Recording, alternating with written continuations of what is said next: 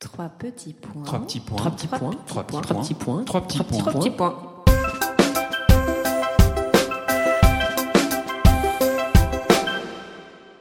Trois petits points est un podcast dédié à un livre et son auteur. Que vous ne l'ayez pas encore lu ou que vous l'ayez adoré, ce podcast est pour vous, les passionnés de lecture. Bonjour à tous, quel plaisir de vous retrouver.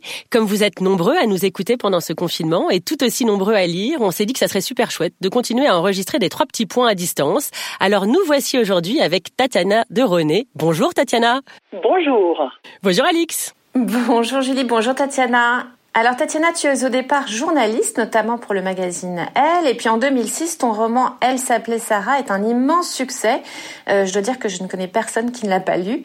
Et depuis, tu enchaînes les succès et les prix littéraires. Et en ce très particulier mois d'avril 2020, tu sors ton 13e livre, Les Fleurs de l'ombre, chez Robert Laffont et Héloïse Dormesson.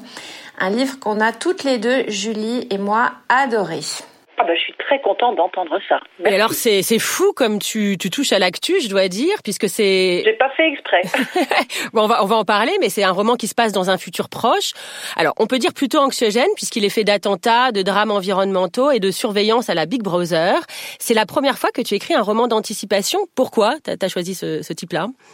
Alors c'est vrai que je n'avais pas du tout choisi d'écrire un livre d'anticipation. D'ailleurs, euh, pour, pour, pour parler un peu crûment, c'est pas du tout ma cam. même si j'apprécie toutes sortes de, de littérature, j'avais simplement envie d'explorer le futur. Dans tous mes livres, j'explore le passé, comment le passé euh, affecte le présent. J'explore le présent. Euh, je me suis amusée dans le livre juste avant à imaginer une crue euh, terrifiante à Paris en 2018, d'ailleurs qui a bien failli avoir lieu, puisqu'au moment où j'ai publié le livre, la scène s'est mise en crue d'une façon spectaculaire. Donc, pour revenir aux fleurs de l'ombre, loin de moi l'idée d'écrire un, une dystopie ou un roman d'anticipation, mais euh, enfin, je, je, me rends compte que c'est ce que j'ai fait malgré moi. Il s'avère que ce livre est né des conversations que j'ai pu avoir avec mon, mon, père, le grand futurologue, le grand scientifique oui. euh, Joël de René. Mon père a toujours eu l'habitude de nous citer euh, cette phrase. Alors, je ne sais pas très bien qui l'a dit en premier. Je crois que c'est un cinéaste ou un acteur, je ne sais, je ne sais pas. Mais cette phrase, je l'adore et c'est le futur m'intéresse parce que c'est là où je vais passer le reste de ma vie.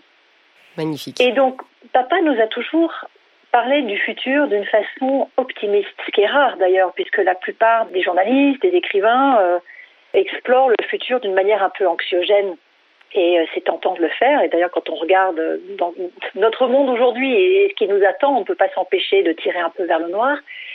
Moi, j'ai appréhendé ce livre-là, pas par un biais de, de, dystopie, ou même si Black Mirror, bah, la série m'a fait un petit clin d'œil, même si euh, Margaret Atwood aussi, avec son Handmaid's Tale, sa servante écarlate. Je dirais que j'ai voulu appréhender ce futur proche, hein, puisqu'on est dans 15 ans, par le biais de l'intimité d'une femme, une écrivaine bilingue, c'est tout ce qu'elle a en, en, commun avec moi. On va te demander ça. Ah ben je sais bien. Et c'est par elle euh, que j'ai créé ce décor, cette résidence hyper connectée. C'est par les yeux de Clarissa Katsef, cette romancière, que j'ai décidé d'explorer ce demain qui, entre nous, est déjà là. Alors justement, Clarissa, sa vie est bouleversée puisqu'elle quitte son mari et euh, elle emménage dans une résidence d'artistes très particulière. Alors on imagine les résidences d'artistes euh, aujourd'hui plutôt un lieu de liberté, de créativité. Cette résidence-là est tout à fait différente. Est-ce que tu peux nous raconter un petit peu sans trop en dire Bien sûr? Je vais essayer. Alors Clarissa, je, je, la, je la chope à un moment... Euh, compliqué de sa vie parce que, bon, déjà, elle a, un certain âge, c'est une femme qui a vécu, c'est une femme qui a un passé douloureux, qui est très attachante. Euh, et elle quitte son mari après avoir fait une, une découverte euh, extrêmement dérangeante euh, le concernant. Et un peu trop hâtivement, elle accepte de signer un bail pour aller vivre dans une résidence d'artistes qui s'appelle Casa, soi-disant des grands mécènes qui veulent accueillir dans une résidence très moderne, un, bâtiment très connecté au milieu d'un quartier parisien totalement rénové. Et peut-être d'une façon un peu trop rapide, elle, signe parce que elle veut recommencer sa vie, elle veut repartir à zéro, elle veut écrire son livre. Et elle ne regarde pas euh, de très près ce qui est écrit en tout petit. En anglais, on dit the fine print. Elle ne voit pas qu'en fait, euh, tous ces artistes, euh, qu'ils soient poètes, sculpteurs, chanteurs, musiciens, eh ben, ils, ils sont en fait surveillés. Au début, elle ne comprend pas très bien ce que ça veut dire. Et elle se rend compte qu'il y a des caméras pratiquement dans toutes les pièces, qu'il y a une assistante virtuelle qu'elle a pu nommer Mrs. Dalloway en hommage à sa prédilection pour l'écrivaine Virginia Woolf, qui est une de ses grandes inspiratrices et qui d'ailleurs est présente dans le, dans le livre. On y reviendra à sa aussi. Façon. Mm. Voilà. Et, et elle emménage dans un appartement magnifique qui surplombe Paris. Sa fille lui a offert un chat pour lui tenir compagnie et très vite, dès le départ, Clarissa va commencer à se poser des questions sur qu'est-ce que c'est que CASA, euh, qu'est-ce que c'est que cet organisme qui, soi-disant, héberge des écrivains. Et moi, j'invite mon lecteur à flirter sur sa paranoïa. Et c'est très important que le lecteur comprenne, j'espère, que je ne suis pas là pour donner des réponses que d'ailleurs je n'ai pas. Moi, ce qui m'intéresse ici, c'est que mon lecteur se pose les mêmes questions que Clarissa. Mais qui est Casa? Qu'est-ce qu'ils me veulent Et surtout, qu'est-ce que je vais faire dans cet endroit un peu terrifiant? C'est très intéressant ce que tu dis, puisque en effet, euh, Clarissa s'intéresse aux lieux, à leur empreinte, et d'ailleurs c'est pour ça qu'elle se sent mal très vite dans, dans cet immeuble. Et j'ai l'impression que c'est un sujet qui t'obsède aussi euh, pas mal, toi. C'est euh, les murs ont une âme, selon toi. C'est ce que tu dis souvent, non? C'est un sujet qui t'intéresse? Oui. Alors Clarissa, dans une autre vie, elle était géomètre, voilà. ce que je n'ai pas du tout été. Clarissa est venue à l'écriture tard, moi c'était très tôt. Mais comme elle, j'ai cette obsession des lieux qui, je crois, me vient de Daphné du Maurier et qui m'a donc instillé sa passion pour Manderley et toutes ces maisons qui ont des murs qui parlent. Mais ici, j'ai voulu montrer non seulement l'importance de l'empreinte des lieux pour un, pour un romancier, à travers donc euh, un pèlerinage intime qu'on va suivre euh, sur les pas de Virginia Woolf, sur les pas de Romain Gary, pour montrer comment un écrivain habite un lieu, comment il s'investit dans ces lieux. Et il s'avère que ces deux écrivains euh, se sont en plus euh, suicidés dans leurs territoires intimes, quelque chose qui va avoir un écho avec Clarissa.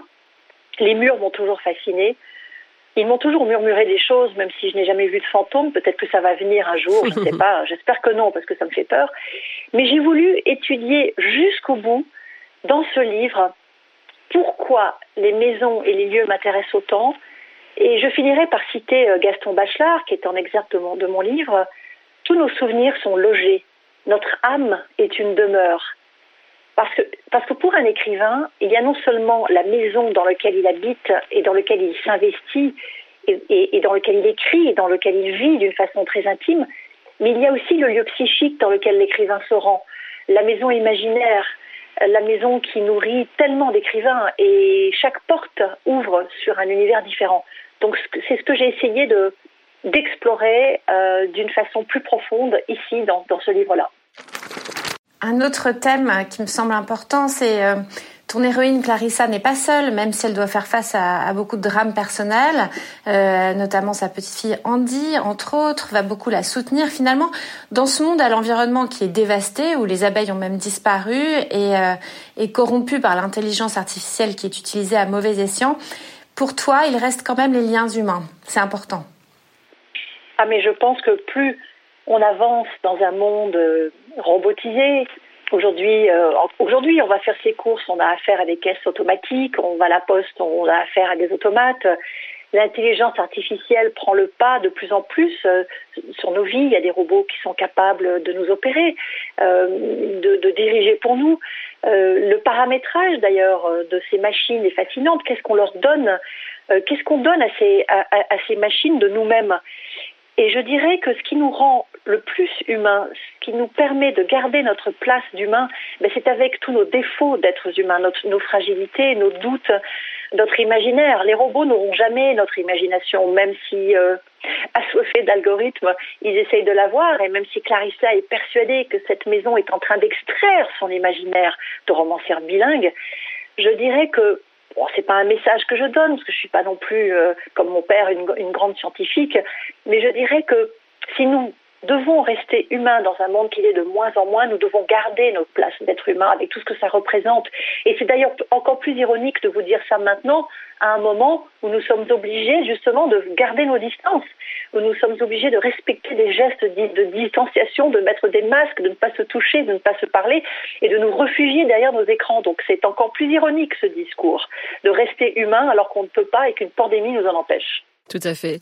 Tu peux nous dire, Tatiana, pourquoi tu as choisi ce titre, Les fleurs de l'ombre? J'ai choisi ce titre, Les Fleurs de l'ombre. Euh, j'avais choisi un, autre titre dans un premier temps dont j'étais très fière. J'ai écrit ce livre euh, dans les deux langues euh, en même temps, anglais et français. Et en anglais, c'était Intimate Places. Et mes éditeurs ont fait un peu une, tête un peu bizarre en me disant ah non Tatiana c'est pas possible ça fait penser à des toilettes alors moi je n'avais pas du tout vu le truc venir donc j'étais extrêmement embêtée puisque ça, ça revient à tout ce que je vous ai dit précédemment sur l'intimité de l'écrivain, non, non, seulement dans sa vie quotidienne, mais aussi dans sa vie de, de, de, de, romancier ou de romancière, comment, comment il choisit euh, d'explorer tel ou tel lieu, etc. Donc j'étais vraiment très embêtée. C'était à quelques semaines du moment où il fallait donner le, le, le titre exact. Et puis j'ai été sauvée par, euh, par Mrs. Dalloway, par Virginia Woolf. J'ai choisi que chaque chapitre est en exergue un extrait de Romain Gary ou Virginia Woolf. Et tout d'un coup, il y a cette phrase dans Mrs. Dalloway, des moments comme celui-ci sont des bourgeons sur l'arbre de la vie, ce sont des fleurs de l'ombre. Moments like this are like flowers, are like, buds on the tree of life, flowers of darkness they are. Et tout d'un coup, je me suis dit, mais c'est tellement beau, flowers of darkness, les fleurs de l'ombre. Et selon Virginia Woolf, ce sont des moments de doute, ce sont tous les moments de paranoïa qui, qui, qui, nous, qui empiètent dans notre vie. Qui, qui, qui, il faut imaginer ces petites fleurs qui poussent dans votre cerveau quand vous avez un moment compliqué, euh, quand, vous, quand, quand, vous êtes face à, à, quelque chose qui, qui, fait que vous doutez de vous-même ou que vous, ou vous doutez de quelqu'un. Et donc je me suis engouffrée dans cette phrase de Virginia Woolf, puisque tout le livre est construit sur la paranoïa de, de cette écrivaine et j'espère la paranoïa de mon lecteur.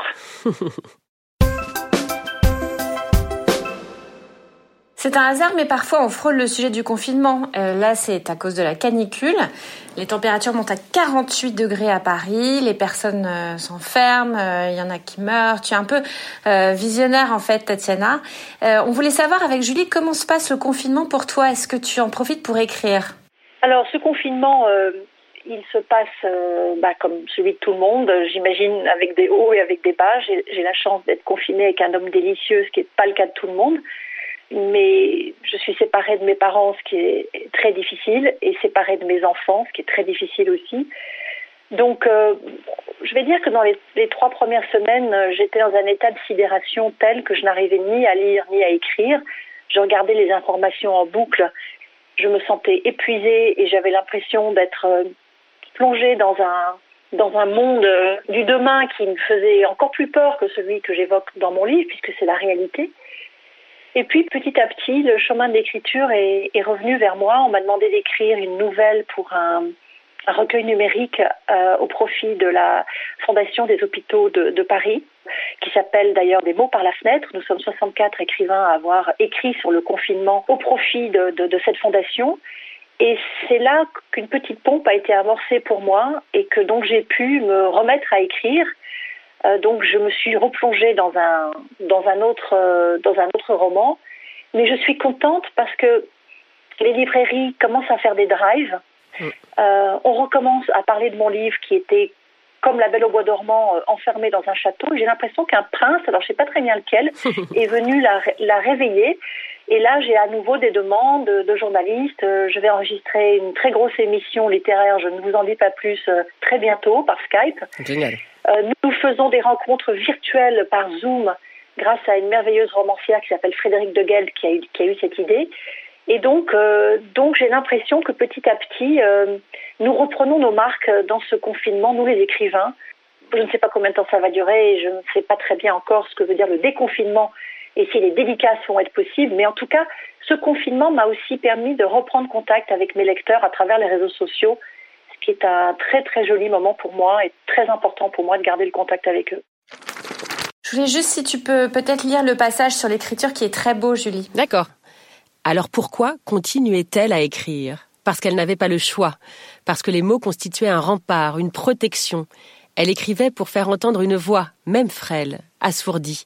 Elle écrivait pour laisser une trace, même si elle ignorait qui la recueillerait, elle écrirait. Oui, je pense que Clarissa, et là je la rejoins, même si Clarissa n'est pas moi, beaucoup de lecteurs pensent que c'est moi, mais bon, c'est peut-être ma grande sœur, on va dire. C'est vrai qu'on ne sait pas très bien, surtout en ce moment, euh, pour qui et pourquoi on écrit, mais euh, pour revenir à notre chère Virginia Woolf qui disait qu'il fallait que chaque écrivain, que chaque écrivaine surtout, ait un lieu à soi pour, euh, pour s'enfermer, pour travailler, pour avancer, pour construire, pour écrire.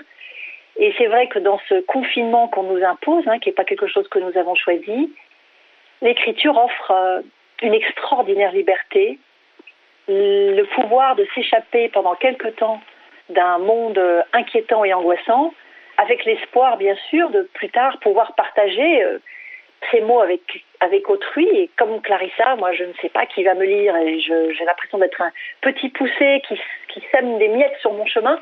J'espère que quelqu'un les, les prendra et, et, s'en régalera.